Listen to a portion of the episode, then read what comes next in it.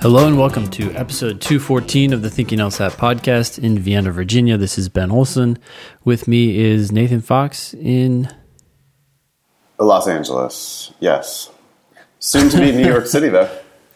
Excited yeah. for Friday? So are you are you always in Los Angeles nowadays? yeah, yeah. I mean, uh, yeah, I live here. I teach my class in San Francisco, but when I when I go up there, I basically go teach and come right back. I'm like stay one night Oh, okay. in San Francisco. But yeah, I'm here. Okay. Got it. Got it. Um, yeah, we're about to be in New York City. That's going to be fun. So when you're hearing this, the class will have been done and over. That's right.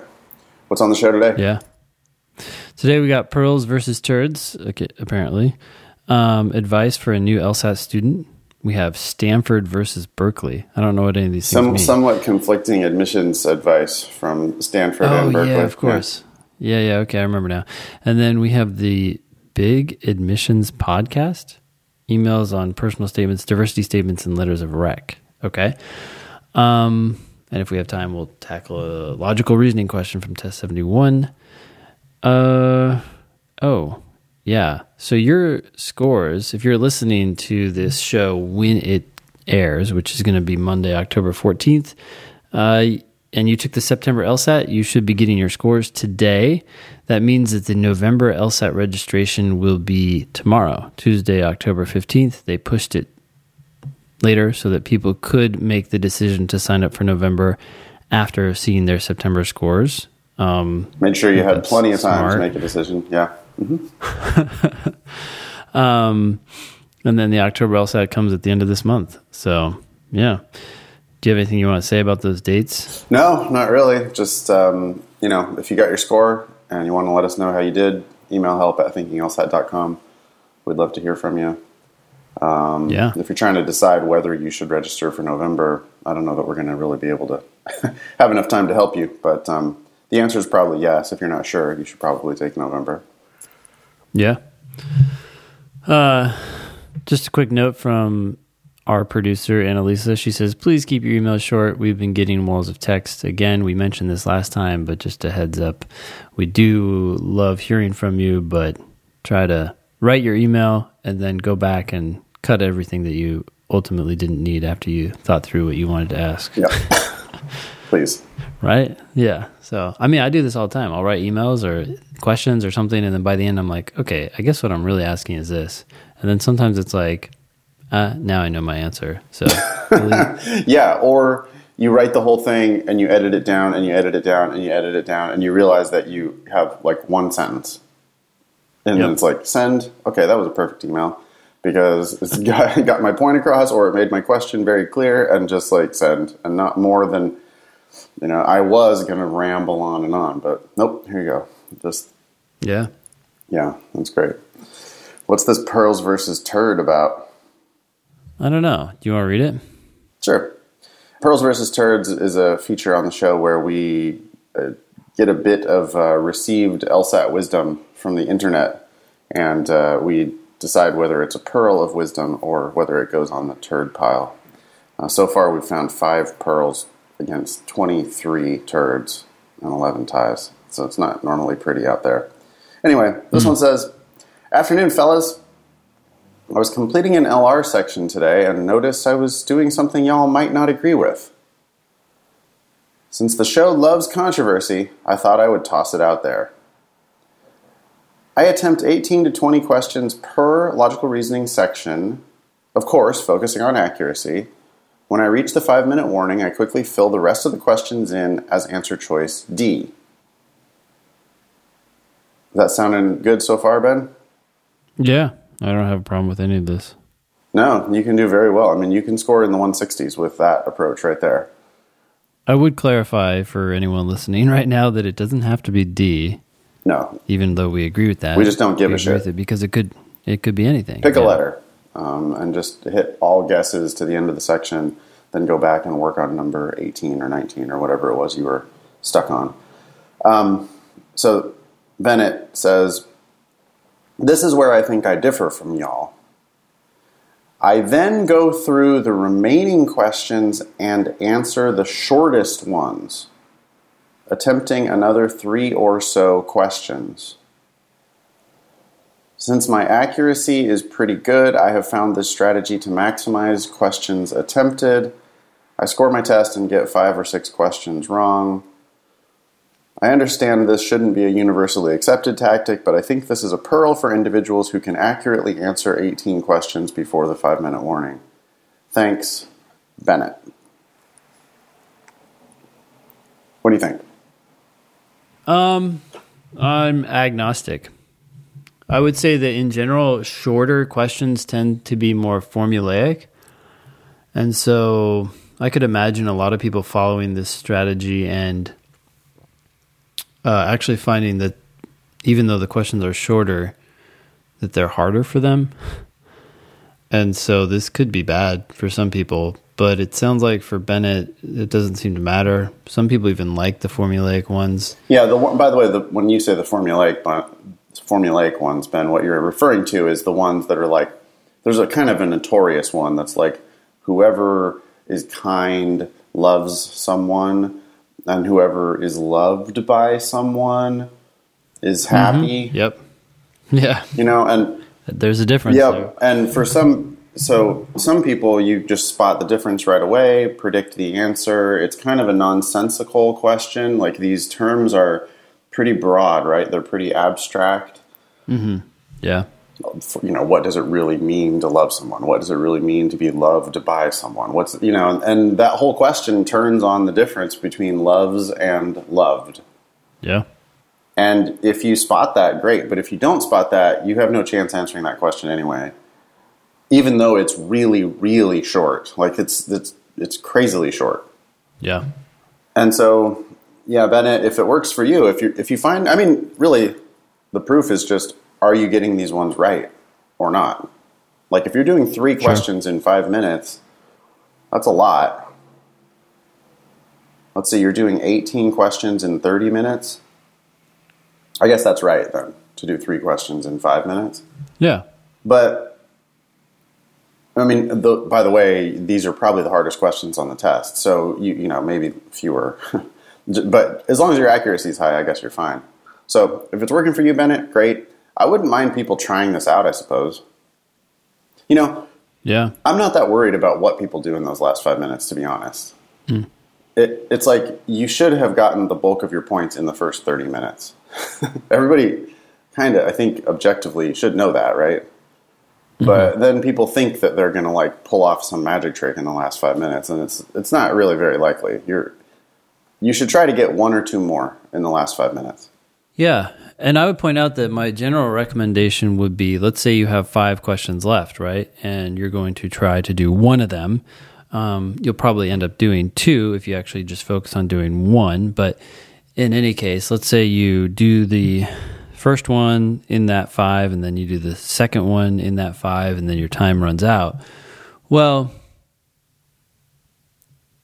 what's more important here, are the reason for doing them in order, is that you're taking the decision making process yep. out of this, right? You're just getting to work and doing things. And what we don't want people to do is get there and then try, try to game this. Be like, oh, does this one sound easy? Right.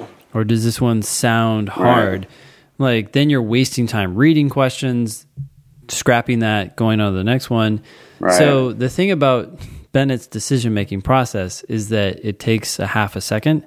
And so, in my mind, it's the same as going straight through. Yeah which is someone else is essentially deciding for you what you're going to do.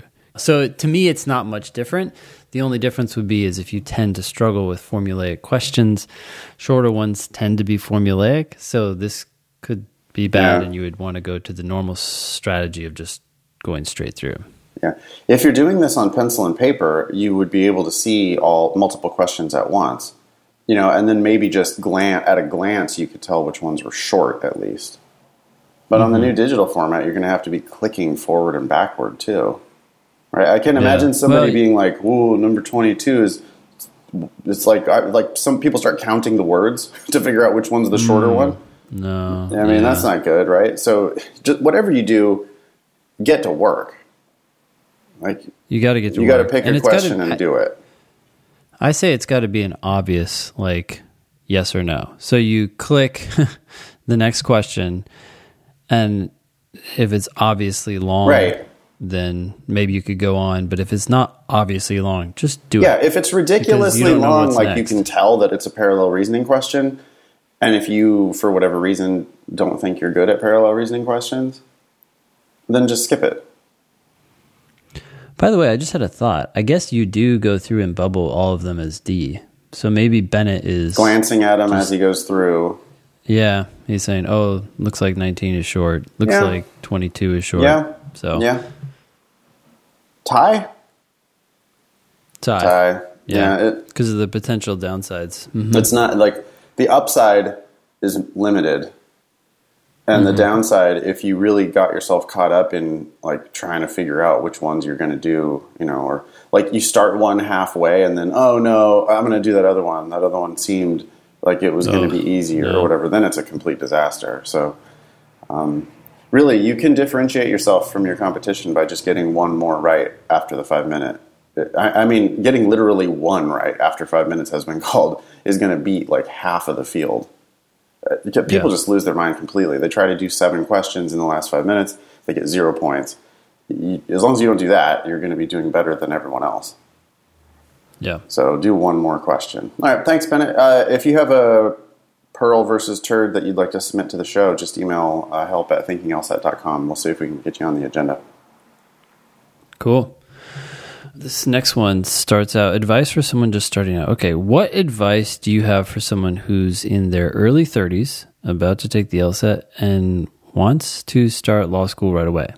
Well, first start using commas. Oh, I'm not. This is, this is a list of things strung together without commas. In any case, um, hmm, early thirties, about to take. Ooh, the LSAT, also wants to start who's, law Ben? school. Who's? Yeah.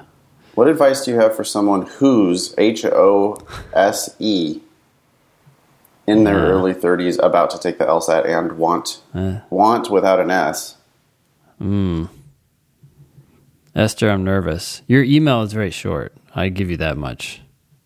Props for content. But like three clear errors in one email or one sentence.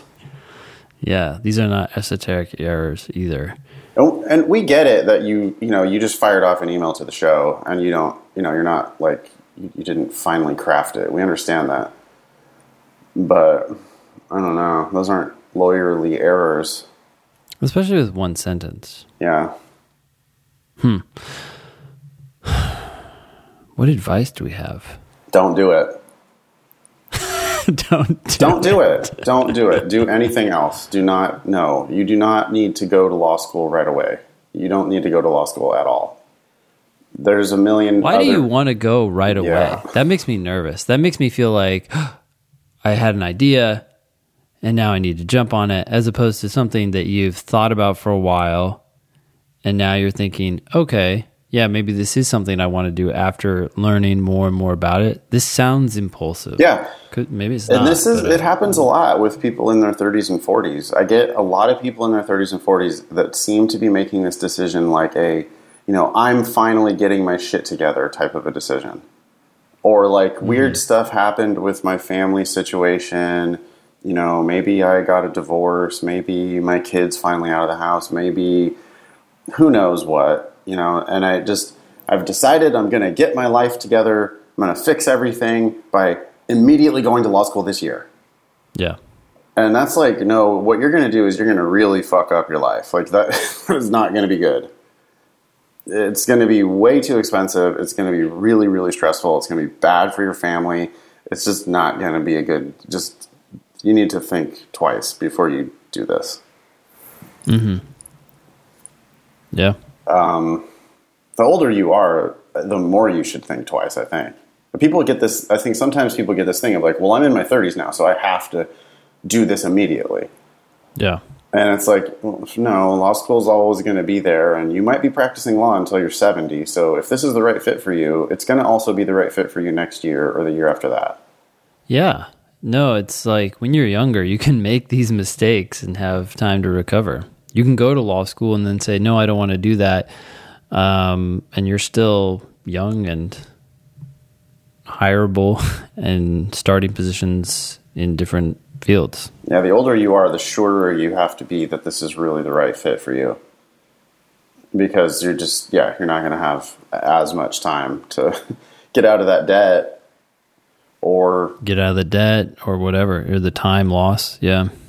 Yeah. Um, if you do decide, Esther, that this is the right thing for you, by the way, the way you figure that out is you you know meet a lot of lawyers and you you know what they do and you know how much money they make and you know what their schedule is and you like the work that they do and you you could credibly replicate that career by going to whatever law school you're thinking about going to. If you can say yes to all of those things, then maybe you should go to law school. And if maybe you should go to law school, then you need the best LSAT score you can possibly get. Yeah. Hey, I have a challenge for Esther.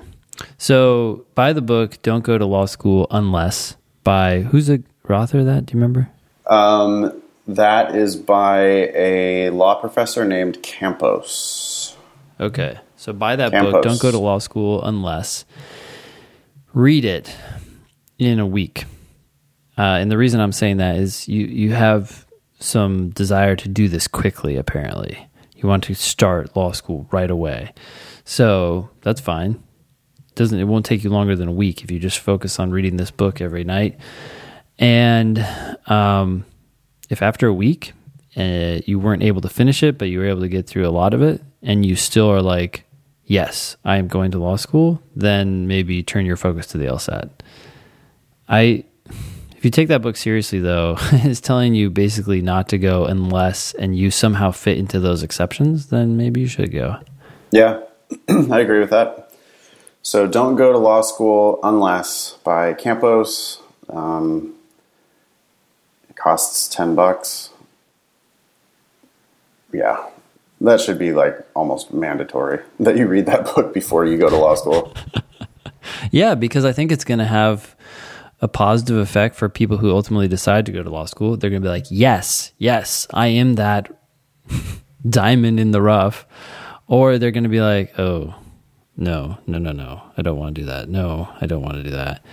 And they'll realize, and I think people are afraid of like, okay, well, then what do I have? You know, if you say don't do something, like don't eat chocolate cake, it's like now all you want to do is eat chocolate cake because you're obsessing about chocolate cake. Uh, so when we say don't go to law school, it, it may make you want to go even more. But if you really feel uncomfortable about it after reading that book in particular, then just keep in mind that there are the whole world is out there. There's, there's got to be something else that's interesting. You just have to look for it. Yeah, it, uh, there's lots of different things you could do. Law is just it's so hyper competitive and zero sum I, I don't know what I don't know what you think you're going to do with it. it's just like I don't know. Yeah, read the book. Um, that's a book, Ben. How come this, the law schools don't ever put that book on their summer reading lists? they are a business. I mean, but Ben, they they would though, you know, and they would have to agree that they will get a more qualified group of one Ls if they did make everybody read that book. Yeah, that would be interesting actually to make that one of the application questions. What is your opinion on the book by Campos? That's something that like Stanford should do, or like you know yeah. a real top school should do that because the the lower schools would never do that because they're just desperate for applicants. They want your money. Yeah, yeah, you know, that's the, true. They're going to get enough applicants and good ones. Yeah, but they'd get better ones. They'd get ones that were that were that had made it through that. You know, like uh, yeah, I read the book, and yes, I do think that I fit into one of these exceptions. Or hey, you could also disagree with Professor Campos's, you know, thesis. Premises. Yeah, yeah, you could just say, no, this is bullshit. There's lots of other things you could do. This guy's not even thinking about this, this, and this other thing. That's fine. Yeah. But like, make a credible argument. You know, don't just like not read it and go, oh, I'm sure that's bullshit. yeah, no, that's a good point actually. Because how how many people would also just fail? Right? They wouldn't even read it or it'd be they'd pretend that they had read it. You could just be like, "Sorry, I it's a short book. We asked you to do this. You want to come to our school, and you failed." If you ever start your um, if you ever start your uh, law school, Ben, you can have just three questions. You can have LSAT, GPA, and what do you think of don't go to law school unless? Yeah. Don't even bother with a personal statement. Just just LSAT GPA and what do you think of this book? Mm. Keep it short. That's the prompt. Yeah. you can get short. very, very qualified applicants. Like if someone comes through and they're like, "Yeah, I read that book and I definitely want to go into big law, so that's why I'm going to law school." You'd be like, mm, "Okay, you win." Yeah. you know what you're doing. yeah. All right. Thanks, uh, Esther, for the email. Um, read the book. Get back to us. Send us another email. Help at Thinking LSAT, and let us know uh, if you read the book and what uh, what you decided after that. Cool. Oh man, this thing. Yeah. We saw on back to back days. We saw two different bits of advice. One of them coming from a dean. I, I don't. Yeah, the- a dean of admissions. She might be the dean of admissions at Stanford Law School. Where's her name on this? Well, her name is Faye. Her first name is Faye, and I don't see her last name on her blog, but I'm pretty sure that we could figure out who this person is. I mean, obviously, like she's quite accomplished, I'm sure. Faye Deal um, is okay. So this is on a directory on law.stanford.edu. Yep. I see. She's associate dean. She is an associate dean for admissions and financial aid. She's been there for 20 years. She was an assistant registrar, worked her way up to assistant director of admissions, the director of admissions, and then finally associate dean in 1992. Graduate of Occidental College. Okay. So Faye wrote a blog post. Uh, this was back in September, and it was, I don't know, it was called um, Mise en place and Smile as you measure, sift, fold, and mix. And it's a um, it's an essay about cooking and analogizing to how you should do your law school application. And then we simultaneously got a link to a page on the Berkeley, I think it's the Berkeley undergrad career page. Mm, mm-hmm. That it's funny that it doesn't come from the JD admissions page. It's like the, the actual law school is not giving you this advice, but the undergraduate school is giving very practical, useful advice, I thought. Um, the Yeah. advice that sounds a hell of a lot like the advice we continually give people in our personal statement service. So much that I asked Matt to put this into the, you know, getting started with our service. Yeah. It's like step one, read this. Yeah. So anyway, This is very good. Anyway, sorry. yeah, so we're gonna give. So, so we're gonna. I, I think we can read slash skim both of them, and Okay. just kind of talk about the different perspectives. Th- This is interesting that this one is coming from inside Stanford Law School. It's just I, I don't know how closely related this is meant to be, actually coming from Stanford or what her intention is. But it's you know it's got, she's had this blog for a long time. I guess it's the famous F A Y E famous because that's her name, uh, SLS admissions blog. So, you know, I mean, it's a Stanford Law School admissions blog from Yeah. the Dean of Admissions at Stanford Law School. Yeah. Can I read it? Go for it. It says, My mother was an okay cook, and I can still happily recall some favorite meals. Primarily for sentimental reasons, no doubt. Some of her dishes still puzzle me. To this day, I can't quite figure out why she added fresh ginger to her spaghetti sauce. Add it to teriyaki sauce, sure, but spaghetti sauce? When it came to baking, though, she was a natural and a master. Fresh lilikoi pie, the moistest banana, banana bread, the flakiest biscuits, and the towering chiffon cake. These were the basics in her repertoire, and she didn't need to pore over a recipe too long for any of these. I'm getting tired reading it's kind of long. Um, I know. This is what I was thinking already. And you've given an introduction as to what she's going to say. But when I first read this, I was like, and where are we going? where are you going with this? Yeah, well, I mean, hey, and it's a blog. It's a blog. It's meant to be like you know, start of the semester. I think she's meaning it to be kind and homey and all that stuff. Um, anyway, her handwritten recipes are precise and easily followed even now, if that is all there is to baking. But she also scribbled notes in the margins. Add a little more of this or a little less of that. I often wonder, as I attempt her recipes these days, just how much is a little more. I can't ask her, so I just shrug my shoulders and guess. The most important things I learned from watching her bake, though, are not about preparation or technique or any other baking acumen. I'm gonna have to look that word up because that feels. That's like skill. Oh, but is it used that way? That's a weird way to use acumen. Anyway, I believe now that in those moments, she was actually teaching me things that went beyond the baked goods themselves. We get to that point, and I think we go, oh, yeah, okay, now we're going to get to the. like, what's your point? but anyway, it's a nice story about Faye using her mother's recipes to bake. Okay, first, prepare. Get everything ready. Check on the ingredients. How many times have you tried to make something only to find that you are out of sugar? Sure, some of us have the nerve to go ask our neighbors for that proverbial cup of sugar, but not me.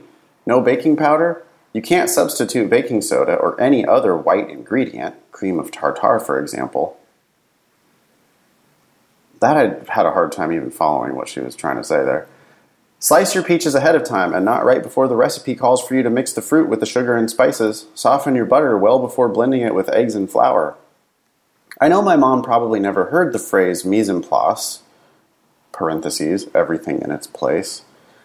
But that's what she was teaching me as she baked. And mise en place, I realized later, doesn't and shouldn't only apply to cooking and baking. Adopt it for all things you do.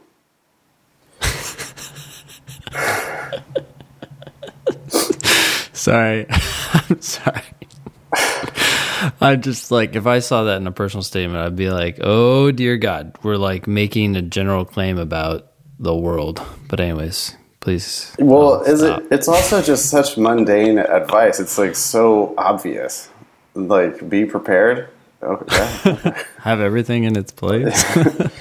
Second, and most importantly, she always said you have to enjoy what you're doing as you measure, sift, fold, and mix. Be in a good place because all of what you're feeling ends up in what you're making.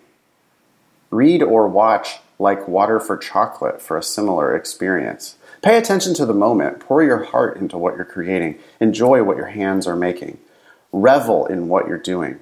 She's, by the way, switching between one space between sentences and two spaces between sentences. and the semicolon randomly between two related items, but not the third one. Uh. What happens as you roll out that dough for your pie if you've got steam coming out of your ears because your husband, when asked for his opinion about a dress you bought, said it reminded him of a football uniform? Question mark. what? I that I was like, what year is it? Are, that seems like some like that should be uh, that. I don't, I don't know. I'll just leave that. I suppose that just seemed weirdly sexist. Like what? Well, I I guess yeah, that kind of stuff. People say that sort of thing, in 1950. All right. Or if you're replaying a difficult conversation from work in a seemingly endless loop in your head as you're whipping egg whites? Question mark. Frothy and foamy? Question mark. Nope. My mom would tell you that what came out of the oven would not be something you'd want to share with others.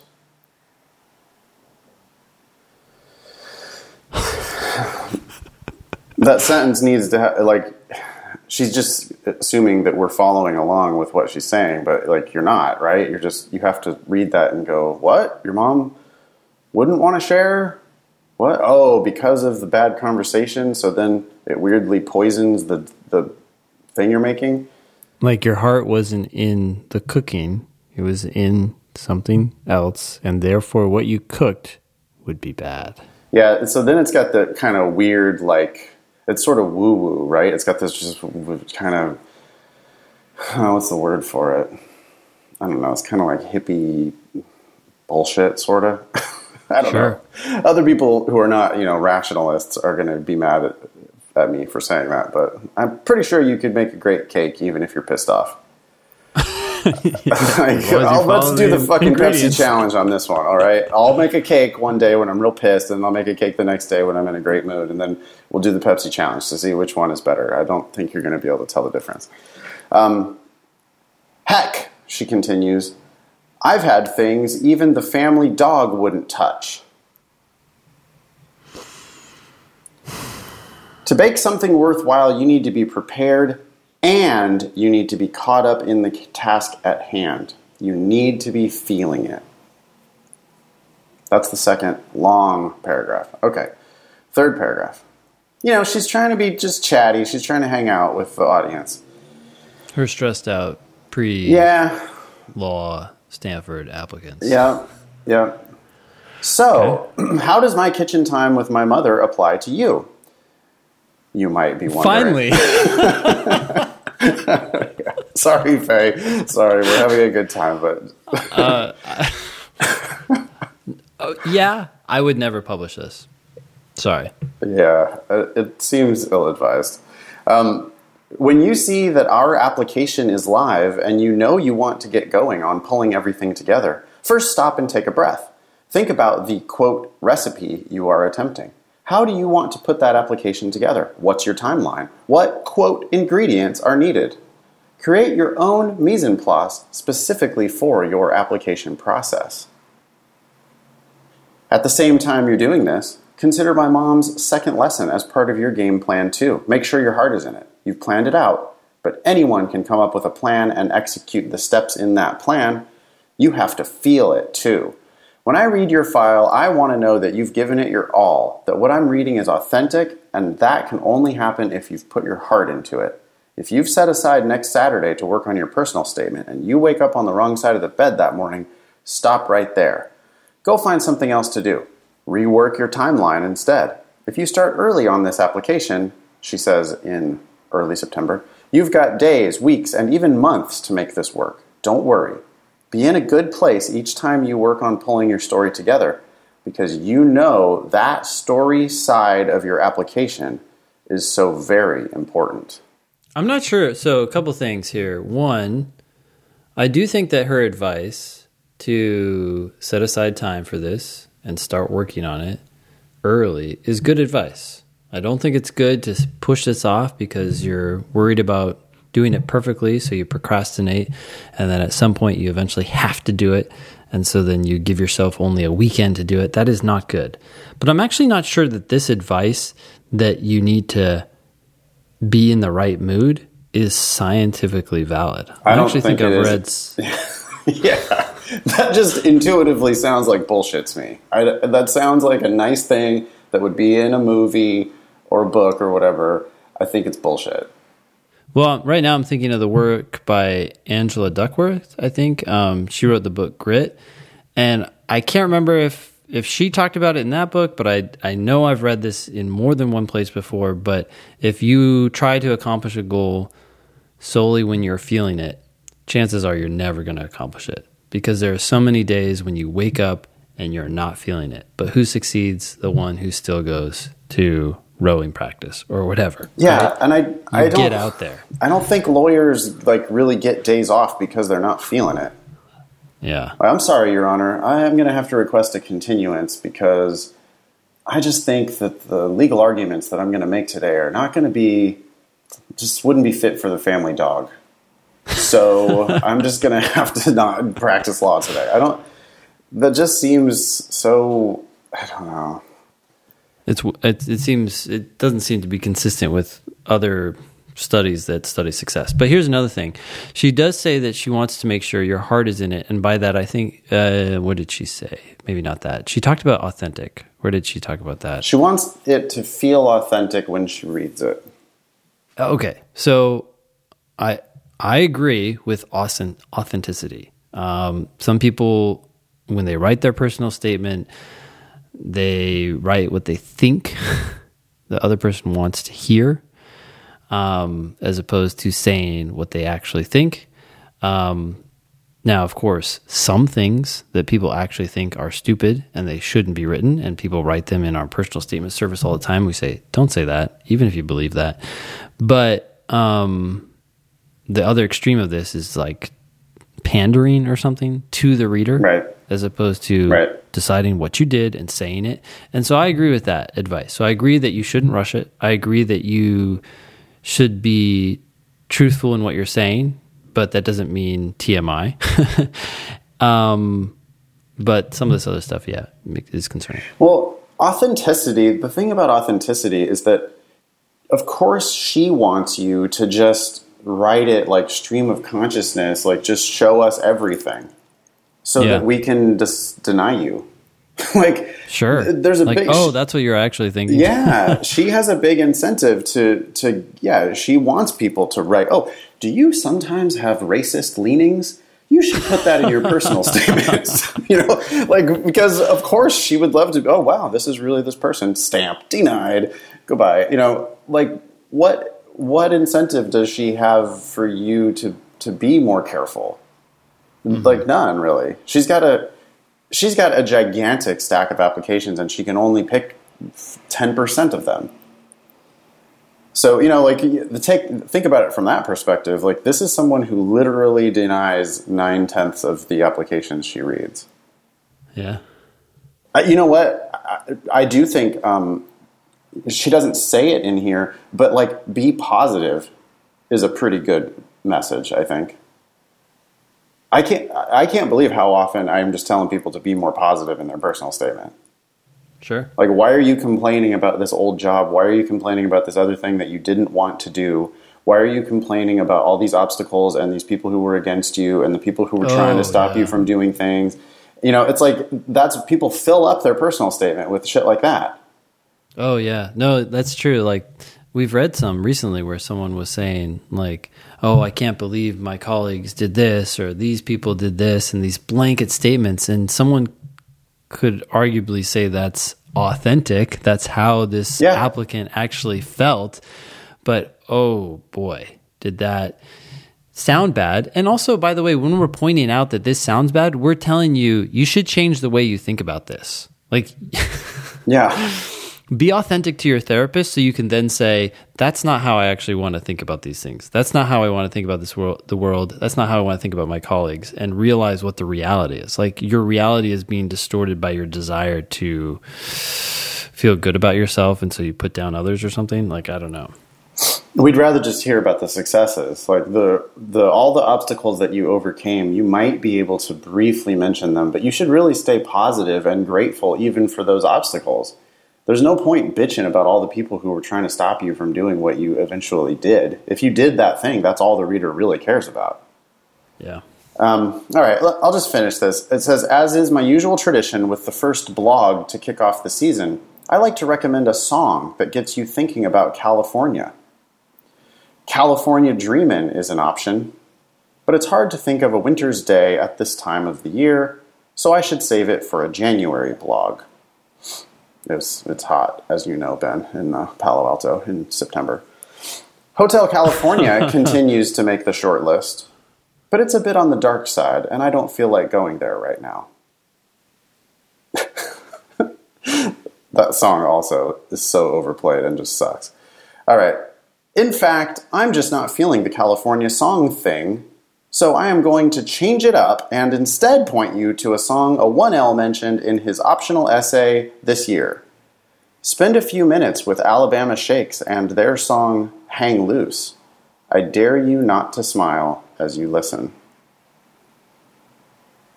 That's it. That's the blog. so if someone read this remember they ran off to their personal statement First, they checked to see if they were feeling it. Yeah Yes, I am feeling it. Okay. Now, what do I do? just start saying what you think i guess is what they would do It's not a bad way to, to get started, right? Like you can It's write not a bad way to bunch get of started. garbage. Get a lot of stuff out there. Yeah, then- that's kind of what happened here. Except she didn't do the editing step. No, she just like okay, well, I'm feeling it, so now I'm gonna start. Oh yeah, let's talk about my mom. Okay, cool. And she got a lot of stuff out here, um, but this whole thing could be cut down to like one paragraph, actually, like two or three short paragraphs, and maybe elaborate more on authenticity and what do you mean by that? Elaborate more on getting things down on the page and starting early and how feeling it could get you going, maybe. She's trying to be homey. She's trying to be relatable. I, if this was your application essay, if this was your personal statement to Stanford, you would get denied 1,000 times out of a 1,000. Oh, yeah.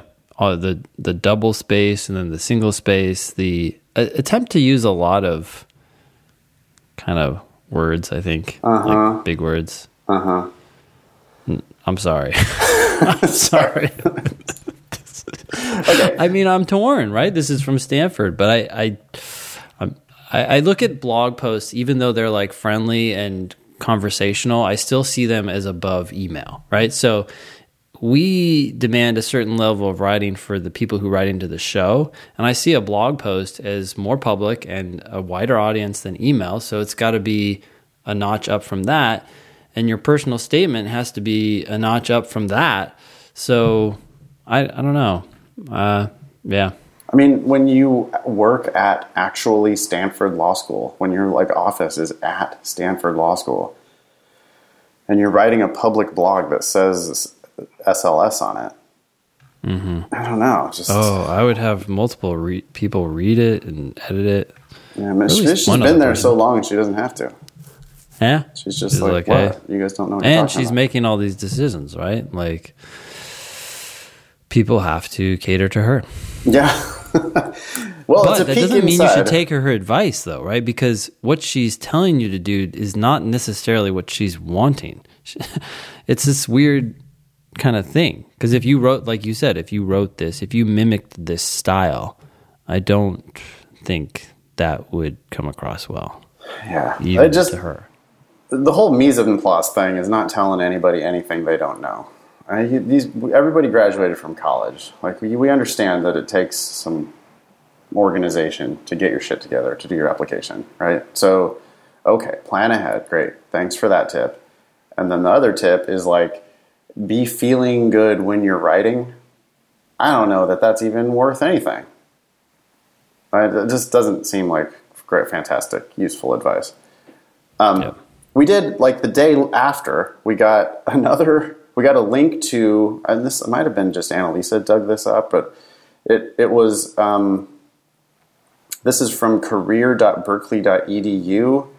It's the Berkeley, I, I guess, career center for all of Berkeley, but they have a whole page of law school personal statement, and we should go through these because these are like actually useful. You want to Yeah. read some of them? Sure. So the first question is What are some law school do's and don'ts? Do's. Write a concise narrative with one or two points. Go for quality over quantity. 100%. I, I couldn't agree more. That's what we say all the time. People try to cover too many topics and then you just get lost in stories. Yeah, don't rehash your whole career from start to finish. Don't rehash your whole resume. Have one or two things that you're trying to get across and just do it really well. Yeah. Okay, beautiful. Next point. Tell a story where you are the main character and you changed, grew, or shifted your perspective. Um, I like the first part of this. Tell a story where you are the main character. Um, I'd I would add achieved, I think, to that list.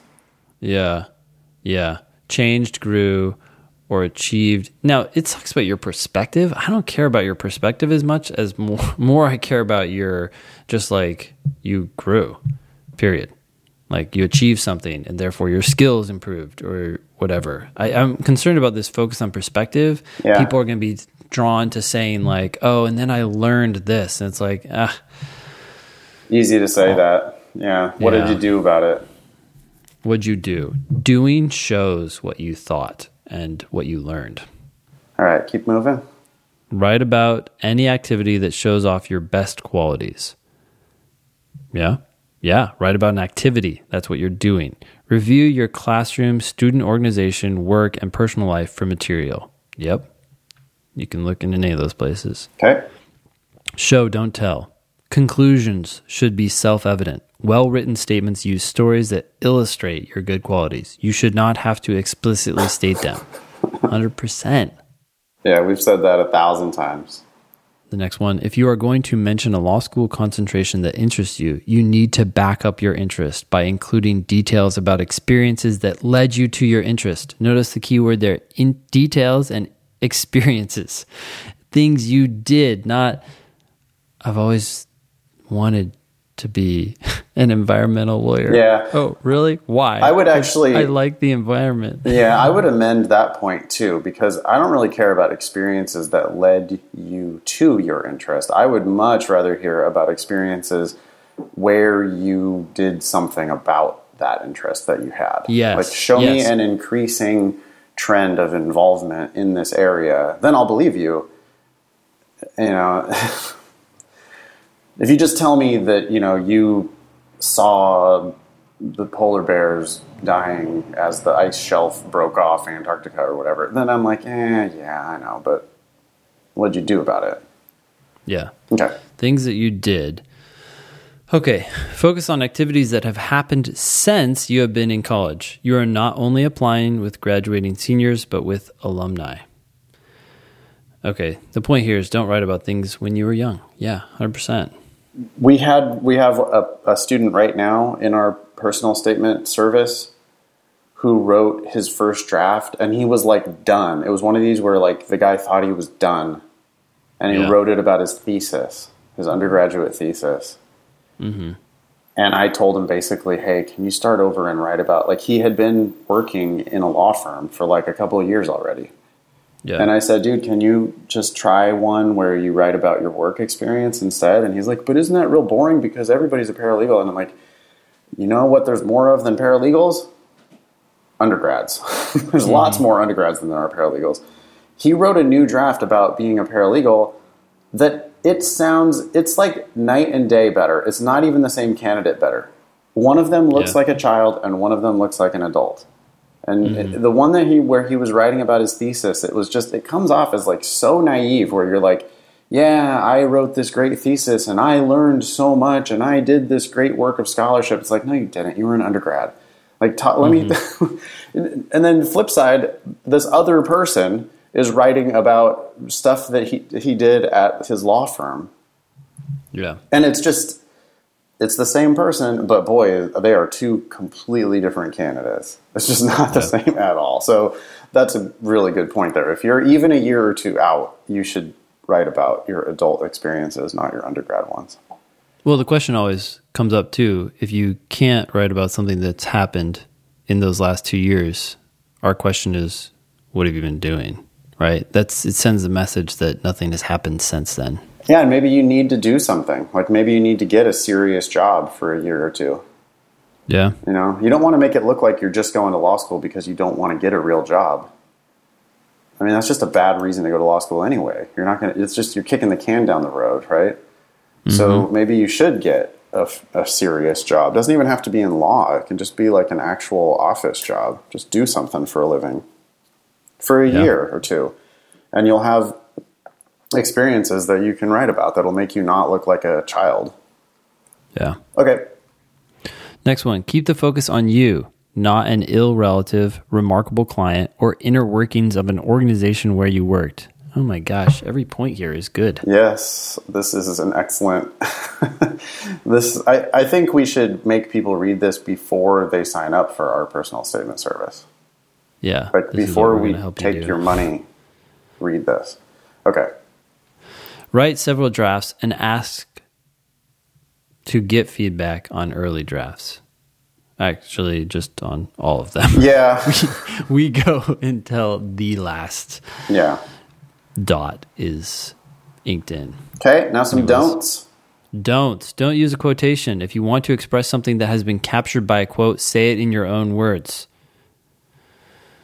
Love that. yeah, I mean, be very careful there too. Just what what are you trying to say? go ahead and just don't put quotations from anyone. I mean, people like to in the narr they like to think they're doing a narrative style where they quote other people in their life mm-hmm. and it always sounds fake it just never sounds it's like hold on a second you're writing about something that happened a year ago and you're using direct quotation marks around this quote that someone made especially when it's like a couple sentences long it's like Oh. no fucking way Yep. if you want to quote that someone used a word or someone used a phrase, then maybe I Mm-hmm. would allow it. But if it's a complete sentence, or especially if it's more than a complete sentence, just don't. You can paraphrase. You do not need to do that. It looks fake. It makes it look like a lie. Dude, you you want to talk about quotes? So, sorry, this like just came into my mind because um, I was trying to think about quotes that I remember people saying to me because sometimes people do say things to people and they kind of stick with them, and um, I don't think I can think of anything except one, and it really kind of like hit me. I was at a basketball game in high school, and my physics teacher walked up to me and said like something about like the upcoming test and i was like uh i don't know whatever and he then he turns to me and he said if i use the talent you waste i could do anything and i was like holy sh- like what no like carry on with the game but anyways so Oh, wow, that's how you stuck out to me. came to be the man you are today. Amazing. apparently yeah i would i should write a personal statement about it No, no, you shouldn't. Nope. Anyways, the next one. Do not manufacture drama. Readers can tell when you are exaggerating or not being genuine. Yeah. Uh, okay. You don't write about your philosophy on the law or anything else for that matter. Yeah. For now, law school admissions officials are the law experts. You are the expert on you. 100%. Dude, I don't know where this person was born, but I agree with everything they're saying. This this person, yeah, it's like they're giving exactly the advice that we always give. Yeah. I, and I can't. This is also these are things that people do so frequently. Yeah. The rhapsodizing about the law and the power of the law to change the blah blah blah. And it's like they know the people who are reading it know so much more about that than you do. even if they're they're not they may not be lawyer experts but they went to law school they have three years of all this legal garbage that you don't get from one con law class you took as an undergrad. Anyways you don't have to write about your interest in the law. In fact your statement will probably be, be more memorable if you don't. Okay? Hundred percent, because it's conclusion anyway. Like you can just show what you've done, and the law schools who are in the business of selling law school, they will look Yeah. at you as an opportunity. They will they they want it to be a good fit. So you don't need to sell them on the idea that it's a good fit. You need to sell them on you. Make yourself look like a badass at whatever, and they're going to Yeah. go, "Oh, yeah, this person would be a badass lawyer as well." Yeah. Uh, I want to keep going if, if you feel Yeah, like let's do all these. These are time. great. Yeah. So the next one is how important is the personal statement? This says this statement is a crit- critical sample of your ability to write, as well as an opportunity to tell the admissions committee about yourself. Um, I would just stop there. Your ability to write is central to your ability to practice law. So it's good that they are assessing that ability. Since most law school since most schools do not conduct interviews, the statement represents an opportunity for you to present yourself as more than just a GPA and an LSAT score. With so many applicants possessing identical qualifications, the statement can be the critical factor that distinguishes you from the applicant pool. What you say in your statement can also help you offset weaknesses in your application, so take writing the statement very seriously. You know, one thing I've thought about the personal statement, I think we've said this uh, in a variety of different ways uh, in the show, but your LSAT and GPA are like the what par for the course, right? They're the requirements for admission. But then once you get into that range of acceptable scores, uh, then your personal statement is kind of the emotional aspect. Now, I'm not saying that your statement should be emotional, but it's the part of the application that can touch, I think, the emotions of the person reading it and make you someone that they want to fight for.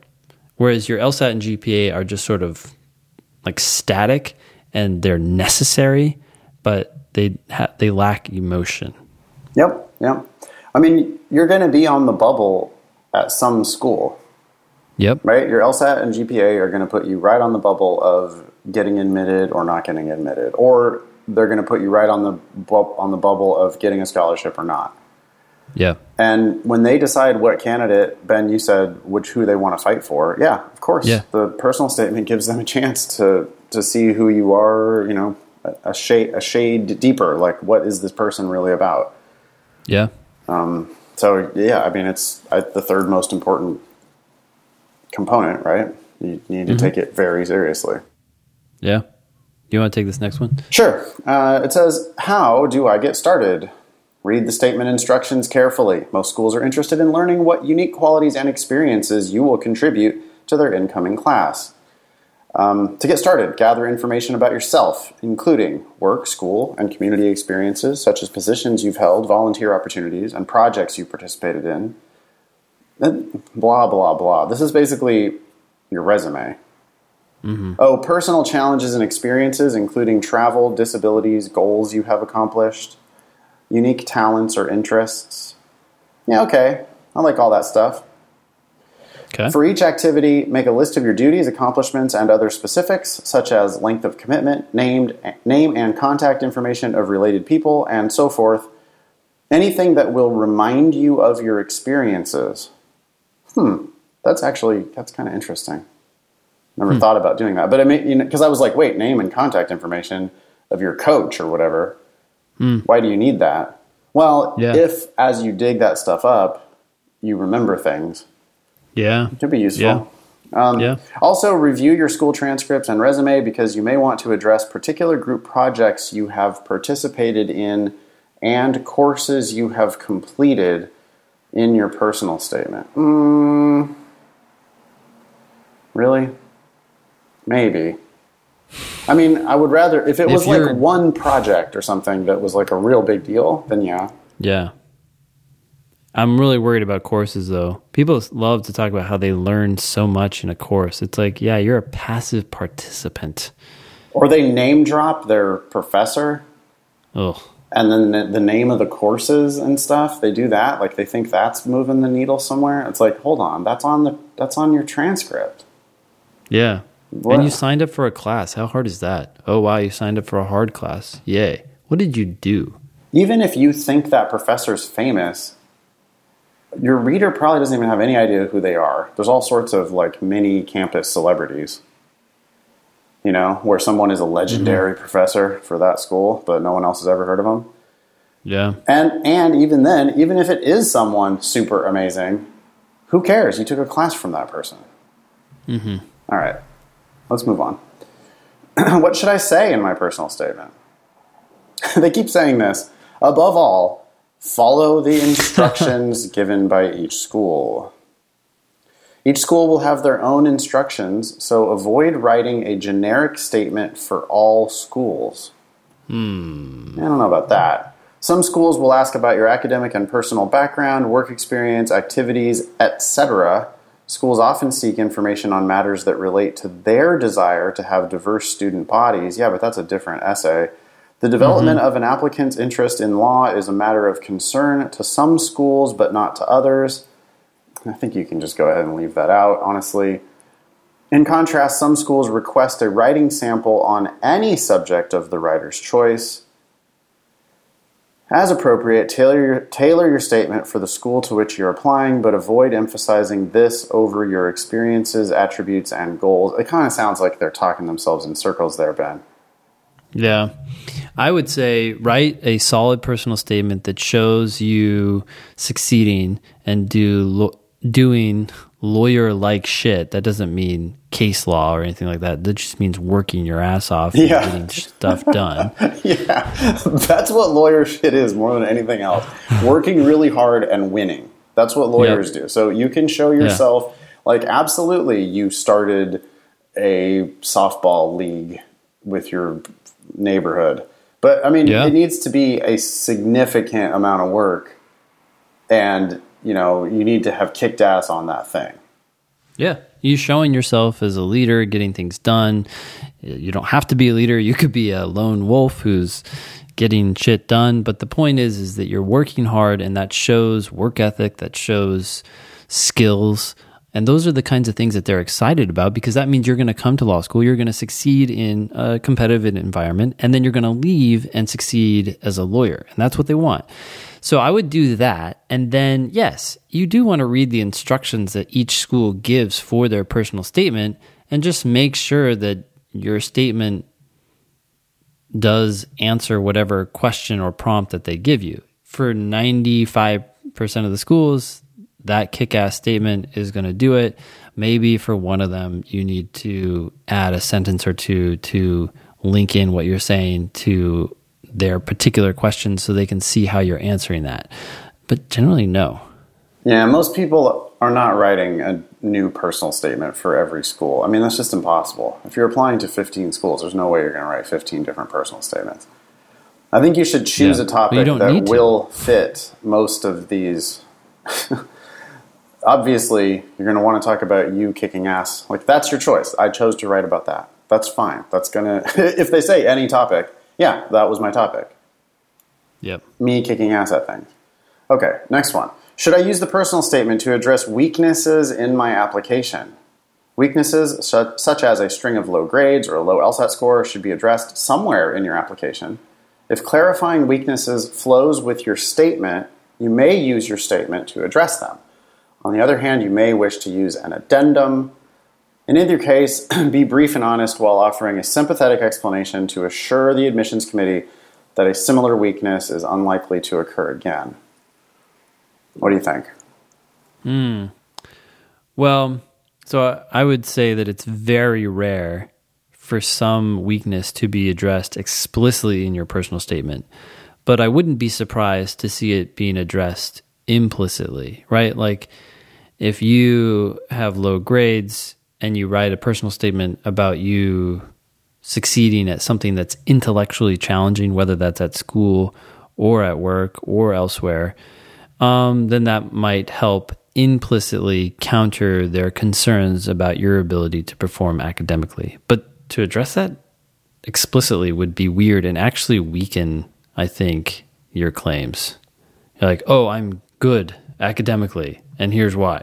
just just show yourself kicking ass in an academic setting or an academic or intellectually challenging thing, and the underlying implication is, oh, my low grades don't mean I can't do well with intellectually rigorous stuff. Yeah, I would never do it on the personal statement. I'm always trying to get people to move that stuff to addendums. I think the diversity stuff too, you can do that in a diversity statement. I think the explaining bad shit, keep it off of your personal statement. Write about positives on your personal statement.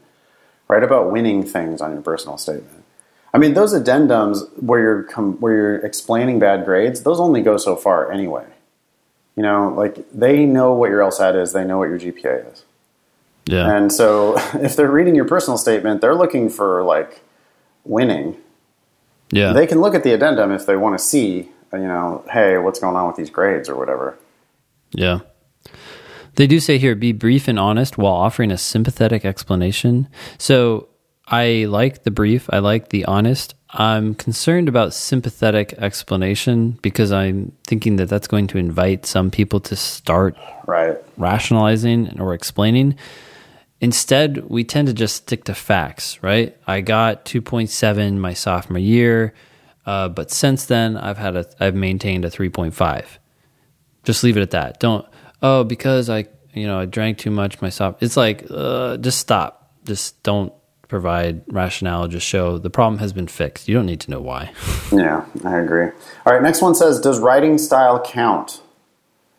Absolutely. Law schools use the personal statement to learn about your ability to write concisely, precisely, and well.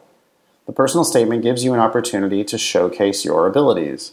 So, the best statements not only follow the school's instructions, but are tied together by a theme and a logical progression of ideas, making good use of transitions. They also employ perfect grammar and are written in a direct, simple style that avoids pretentious language. The best statements are not laundry lists of accomplishments and activities, but essays that describe a unique episode or two from your experience that demonstrate both your motivation for pursuing legal education along with positive, interesting aspects of your personality. 100%. We highly suggest that you have your statement reviewed by your letter of recommendation writers and other friends, family members, or peers who know your story well and possess excellent writing skills. Okay, I like the fact that they're encouraging you to have other people review it. I don't like the fact that they're suggesting you need to have people who know your story well. That actually clouds their judgment of your statement. I agree. If you have a colleague at work who knows nothing about this experience and they're willing to read your personal statement, they're much more likely to give you objective feedback about how that experience sounds the less they know you. I think you, yeah, and there's a, I think there's a problem with having your letter of recommendation writers read your essay too, because if they read it before they write their letter, they might just start writing in their letter exactly all the stuff that's in your personal statement, and then it's kind of like wasting the reader's time. Hmm. They it can it can sound too monotone. It can like sound too fake. I think. Well, one thing I was thinking is a good personal statement, like the ones that you know we see our clients walk away with. We read those and we I feel so much different about the individual after reading that statement. Like, holy cow, this is what you did. this sounds impressive. I, I could see that making people who write letters of recommendation even more confident about writing that letter and having that come through Yeah. in their excitement. That's an interesting point. Um, how, about, how about this? We suggest you have your statement reviewed by your friends, family member, or peers who possess excellent writing skills. How would you know? Yeah, the truth is, your friends, family member, and peers do not possess excellent writing skills. I mean, most most of them don't. Yeah. I'm sorry, but they just don't. And Yeah. like I just we countless times that we get the essay where it's like, "Yep, I I had ten people read this," and it's just like, "Oh, and they ten people didn't catch that right there, mm-hmm. or that, or that, or that, or that other thing." I think people need to get like you need to get people who are going to rip the shit out of it. like who are mm-hmm. going to like don't even don't even bother letting people read it who are just going to rubber stamp it. Like that's going to feel good for your ego, but it's not going to do shit for the quality of your statement. Yeah. You need somebody like you should like hold it out to them, and then at, when they reach for it, you pull it away and say, uh, "You have to promise me that you're going to tear this apart." Yeah, give them permission because they're they're they're going to be afraid. They're like, "Ah, I don't really like how that second paragraph sounds, but I mean, it's good enough. I could see it, and I don't want to offend Right. my son or my nephew or my work colleague. Yeah. But it's like really anything that bumps the reader at all, they should flag that for you. They, Yeah, they now should. they may not not be right about their solution, but you should be aware that it struck them the wrong way. yeah, do it in Google Docs, and they can just put in a comment that just says, "Hey, this sounds kind of funny." yeah, I mean, we do that all the time, right? It's like I don't know necessarily the exact perfect fix right now in the moment, and so I'll just write, "Hey, this sounds clunky." Mm-hmm. You know, just I don't know. I'll, I can fix it later, but like right now, I just want to tell you that this doesn't sound right. yeah. Um, okay, last one. How long should the statement be? Some schools will explicitly state their word or page limit, adhere to their wishes. You will not impress admissions committees with an overly long statement and your inability to follow directions. if no word count or page limit is stated, aim to write a statement that's about two pages long, double spaced. Yeah. That's just the standard. Um, we'll have links to uh, the blog post from Stanford and the uh, advice from Berkeley. We'll have uh, links to both of those in the show notes. So, thinkinglsat.com. Yeah. Moving on. Yeah. All right. Ooh, okay. Well, on personal, this is just more on personal statements. Uh, I guess I'll read this. Hey, Ben and Nathan. I want to start by saying that I've heard, listened to many podcasts and videos about the LSAT, and yours is are by far the best. So thank you for that. You're welcome. I'm a Spanish former law student, law in Spain as an undergrad, and I want to go to the US to pursue a JD and become a lawyer there. It all started when I finished my law degree in Spain, University of Barcelona, back in June of 2018. I was 21 and I was an average student at my university. I've been doing an internship at an international corporate law firm for a year, but I wasn't sure if I wanted to stay or try to pursue another legal path. Before finishing my last year, I got offered a scholarship to do an LLM at Penn State University. At PSU, I loved the courses, the people, and the way the legal system worked in the US. I would read and study for every class only because I thought it was awesome. I ended up with a 3.98 GPA and a top score in both torts and contracts. Hmm. Okay. My time at PSU made me want to pursue a JD and work in big law. I'm taking the October LSAT in Spain. My median right now is a 168, maximum being 175 a couple of times, but on a bad day I can get to a 165, 164. Very normal, by the way. Do you think I should write about this in my personal statement? Write about what? Your desire to go to law school? I could also write about my year long internship or a job as a section head I had at a summer camp in Canada during the summers. Please keep posting. I don't know. Please keep posting such great content. Da, da, da, da. All right. Um, what do we usually tell people to do when they first come to us and want to know what to write about? Write a bunch of, well, you know, why you? Like, what do you think you have to offer law school? Yeah. Why law school? What what what is the f- connection? Not necessarily that this needs to be in your statement, but just think about why you want to go to law school, which sounds like this person definitely has. The fact that you've already done an LLM and kicked ass in the United States, I mean, that almost speaks for itself. It does, yeah. And then just write a bunch of, you know, I statements. That's something we have people do a lot. Or you just like write, I did this, I did that, I did this other thing, I did this other thing. And lots of those sentences, or if not sentences, those themes, you know, might end up making it into the actual statement. Hmm. I, I don't know what he. I don't know what the question is really, because right, definitely I- I think not he's right about your LSAT. No, I think he when he says this, and by the way, we've talked about this on the show before. This you need to have a noun right after this in almost every case, referring back to what particular thing you were talking about. So if you had said, "Do you think I should write about this LLM experience?" then we'd know what you're talking about. I think that is what he's referring to. Um, I think that could be fine. Uh, oh, yes, It would I be mean, unusual. Yes and no. I would like it. I would like him. To, he says, "I love the courses." I'd like to know what he did that shows that. Yeah. Besides get Uh, a three point nine eight. I mean, Yeah.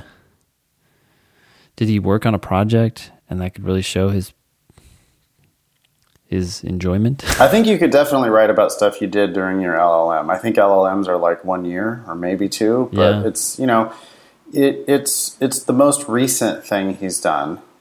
Hmm It's recent. So this is unusual because in most cases, right, you're when you talk about schooling, you're talking about something that has happened a while ago. You were younger, but in LLM, he's going to be older, a little bit older. Barely. He was 21 when he graduated his undergrad in law in Spain True. in But 2018. it's recent, right? And so he's 22 now with an LLM from uh, an American school. I, I, I do think I might write a personal statement about that because it'll make it clear that you, you know, are cut out for succeeding in U.S. law. Yeah. Yeah. I wouldn't go to like, I mean, really, summer camp? My year long internship. I'd like to hear about that, I suppose, yeah. Yeah. What did you do? Is that legal related? Presumably. Um, yeah. I, I think I would given given how closely an LLM or potentially this legal, if it's a legal internship, relates to law school, I would focus on that more than a section head at a summer camp. Okay, here's another one. Um, hey guys, fairly new listener here, and just starting my own LSAT journey. I also just started my first year as a junior transfer at UC Irvine. I have my eye on UC Irvine Law. Last week was week zero on campus, and it consisted of exploring different clubs, organizations, and programs available to us. Pre Law Society, Ethics Bowl team, UCDC study abroad opportunities, some of the things I've got my eye on. A little bit about me I'm 31, a single mom, and tethered to Irvine. I went back to school and transferred to UCI from a local community college with a 3.87 as a philosophy major. I have 14 years of professional experience in dentistry under my belt as well. I took a cold practice test and scored a 163.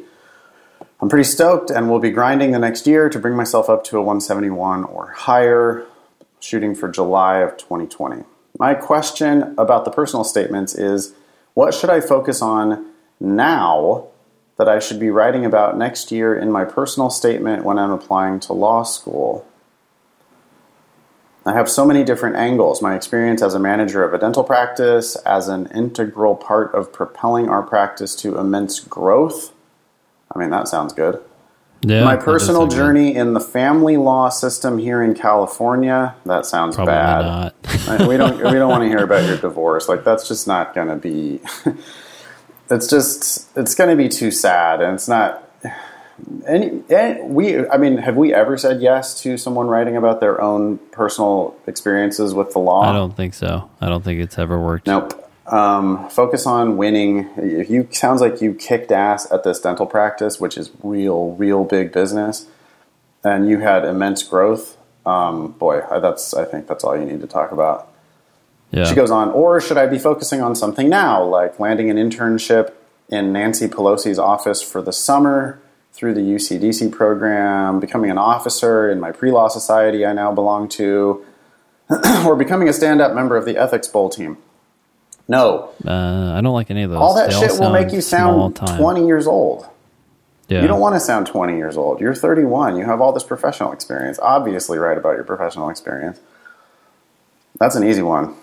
Uh, thanks for the laughs, cringes, and time and energy it takes to put out the content you do best. And thanks, N. Yeah. Next one on diversity statements. Hey, y'all. I'm wondering whether or not I should write my personal statement, diversity statement, or neither about a particular event that happened when I was a teenager. Already nervous. Yeah, already probably no, but go ahead. Yep. When I was 13, two friends and I went to a sketchy apartment complex to buy marijuana. I don't think you want to write about this. The guys who were selling us the weed robbed us and shot one of my friends in the face. Oh, he was okay, just lost an eye. Well, I wouldn't say that's okay, but okay. Glad he didn't die. Um, I view this event as a major turning point in my life. I I'm worried that writing so. about this might bring up character questions to the extent that the negative will outweigh the positive. Yes, it will. Don't write Yeah. about that. It's too risky. Option option option info. I haven't been in legal trouble as an adult, and I'm a splitter applicant. I would like to go to Georgetown or Washington University School of Law. Wait, what is that? W U S T. Is it Wash, Wash U St. Louis? Ah, yeah, Washington St. Louis probably. If you guys want to read this on the show, I'd be flattered. Okay, um, I would just skip it. Write about anything else If besides not- that. That's definitely not your personal statement. I don't think it's a diversity eh, diversity statement. Hmm. How's that diversity? Like, I guess you, but it's just the problem is it took place so long ago. Yeah. Like I think everyone was trying to figure out where they want to go with their life as a teenager. I think that's part of growing up. Yeah. I'm not saying that you didn't have something unique happen to you, but the struggle to decide which direction to head is pretty common. no one is going to read that and be like, "Oh, hot damn, this person's going to be an awesome candidate for our law school." Yeah. Right? Like you're just not that's not putting your best foot forward. You you and your friends made a bad decision and real bad shit happened. That's not a That's crazy. That's not a selling point. It's not, you know. If you did amazing shit since then, you can just write about the amazing shit you've done since then. But going back to that dramatic, you know, just because this is the most dramatic moment of your life does not mean that that's what you should write about. In fact, it probably means that's what you should not write about. Yeah. All right. Uh, diversity statement question number two from Anonymous. Should I write my diversity statement on how I left my childhood religion in high school? The religion shaped how I see the world, and it took a while to grow out of. So I think it's a good contender for a diversity statement, but I'm not sure.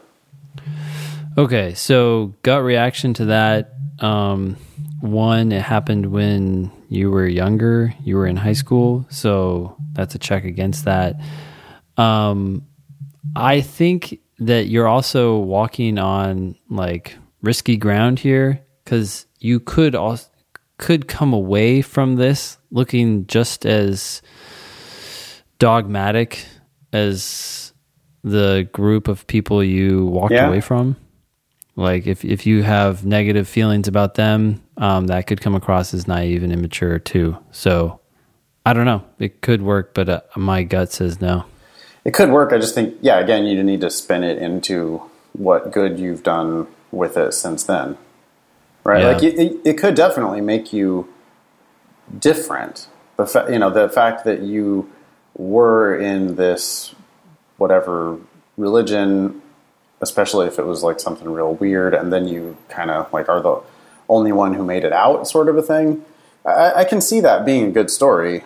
Um, Yeah, it's going to depend on the religion and what you dep- did to leave Depends and what how you, you- view it now. And, and what you've done since then. You know, Like, you you could do it. I, I don't. Yeah, probably not personal statement because it was a childhood religion. sure, yeah, I would not do it for personal. But he is asking about diversity, or she. Well, want to real quick do this last letters of rec question? We're not going to be able to Um, Yeah, do that. do the it. LR question. Um, Sure, go ahead. Hello, thinking LSAT team. Possible question for the podcast: Are you? wait, what? Are you an asshole if you request letters of rec- recommendation but then don't actually apply to law school? Uh, Maybe. I don't like if you intended to. No, people change their minds. The really okay. So context. I would like my LORs from an from MBA professors. I graduated in December of last year, 2018, but will not be applying if I apply until next year. Okay, 2020. My concern is that by the time I make the decision to apply, too much time will have passed since I was a student. I completed an executive MBA program that consisted of online classes combined with two week in person residencies, blah, blah, blah. I'm not, I don't know how much of this we should read, but the point is, is if you ask for these letters of rec, they write them, and then you end up not applying to law school, one, I don't think they're going to know. And that's it. I don't think they're going to know. So you just say, oh, you know, I ended up going another direction. I don't think they're going to care. If you were asking me to write you a letter of recommendation and you didn't apply, yeah, if we were still buddies or whatever, I, I guess I would just be like, well, in good faith, you thought you were applying, you asked me to write the letter, so I wrote it. Yeah, I don't think it's, I don't think, but, and, and especially these are professors. I mean, They get this all the It's a big part of what professors do. Like they get paid a lot of money, and you paid a lot of money to do your MBA, probably. And it's part of the service. It's part of what you pay for when you buy yourself um, a degree. this is kind of an interesting comment. He says "Re- work references are not an option. I don't want them to know. And those I would be comfortable disclosing my law school plans would not make good references. What does that mean? I hope he means it's just like his buddies, you know, co- his Yeah. colleagues who who can't who aren't appropriate to write a letter. I hope it's not his boss and he's like done a shitty job at his job. yeah. Um, nah, go ahead. Get get the letters from your professors. Get them in the bank. They won't know. I mean, they're not even going to know if you don't apply. Maybe you applied Yeah. and just didn't get in. Or maybe whatever. Are you still going to be like really in touch with these MBA professors? Probably not. No. I don't know. It's part of their job. I, I get them in the bank just in case. Yeah. Okay, so he says his tentative plan. This now he's talking about the LSAT. Maybe we can help with that. I'm taking the October LSAT. I was planning on taking September, but thanks to tropical storm Imelda, mine was canceled and I can't do I can't do the reschedule. Okay. Then vacation, holidays, etc. And in January I'll reevaluate. Stop to pursue stop pursuit of law school or get intimate with the demon and work towards improving my LSAT score and researching schools. Okay, so your plan is to take it and then take a break. Okay. And then decide if you want to go forward. If I Okay. pick the latter path, I would request LORs at that point. You're overthinking this whole letters of rec thing. Just ask for it. Yeah, ask now. I also don't really love your LSAT plan of taking the October test and then really vacation, holidays, etc. Like you don't think you can study at all for the months of November and December? Yeah, especially with the demon, you can study anywhere at any time. And then why would you then taking this long break and then because he said earlier, yeah, he's trying to apply in fourth quarter 2020. Yeah, which means ideally like September 1st of 2020, which means you want your LSAT done next summer, which means if you're already studying for the LSAT, why not just get it over with? I don't know. Yeah. Get these letters in, kick ass on the October test. If not, kick ass in January or one of the spring tests, and then be done with it.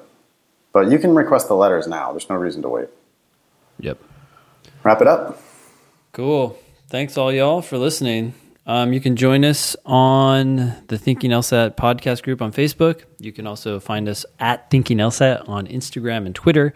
You can visit strategyprep.com for classes with me in Washington, D.C., or visit foxlsat.com for classes in San Francisco in Los, and Los Angeles with Nathan. Uh, our joint project is lsatdemon.com. You can study anywhere on your phone, uh, laptop, or whatnot, and get ready for the digital test and find all our explanations there. Um, and if you want to buy an LSAT Demon shirt, go to LSAT, thinkinglsat.com.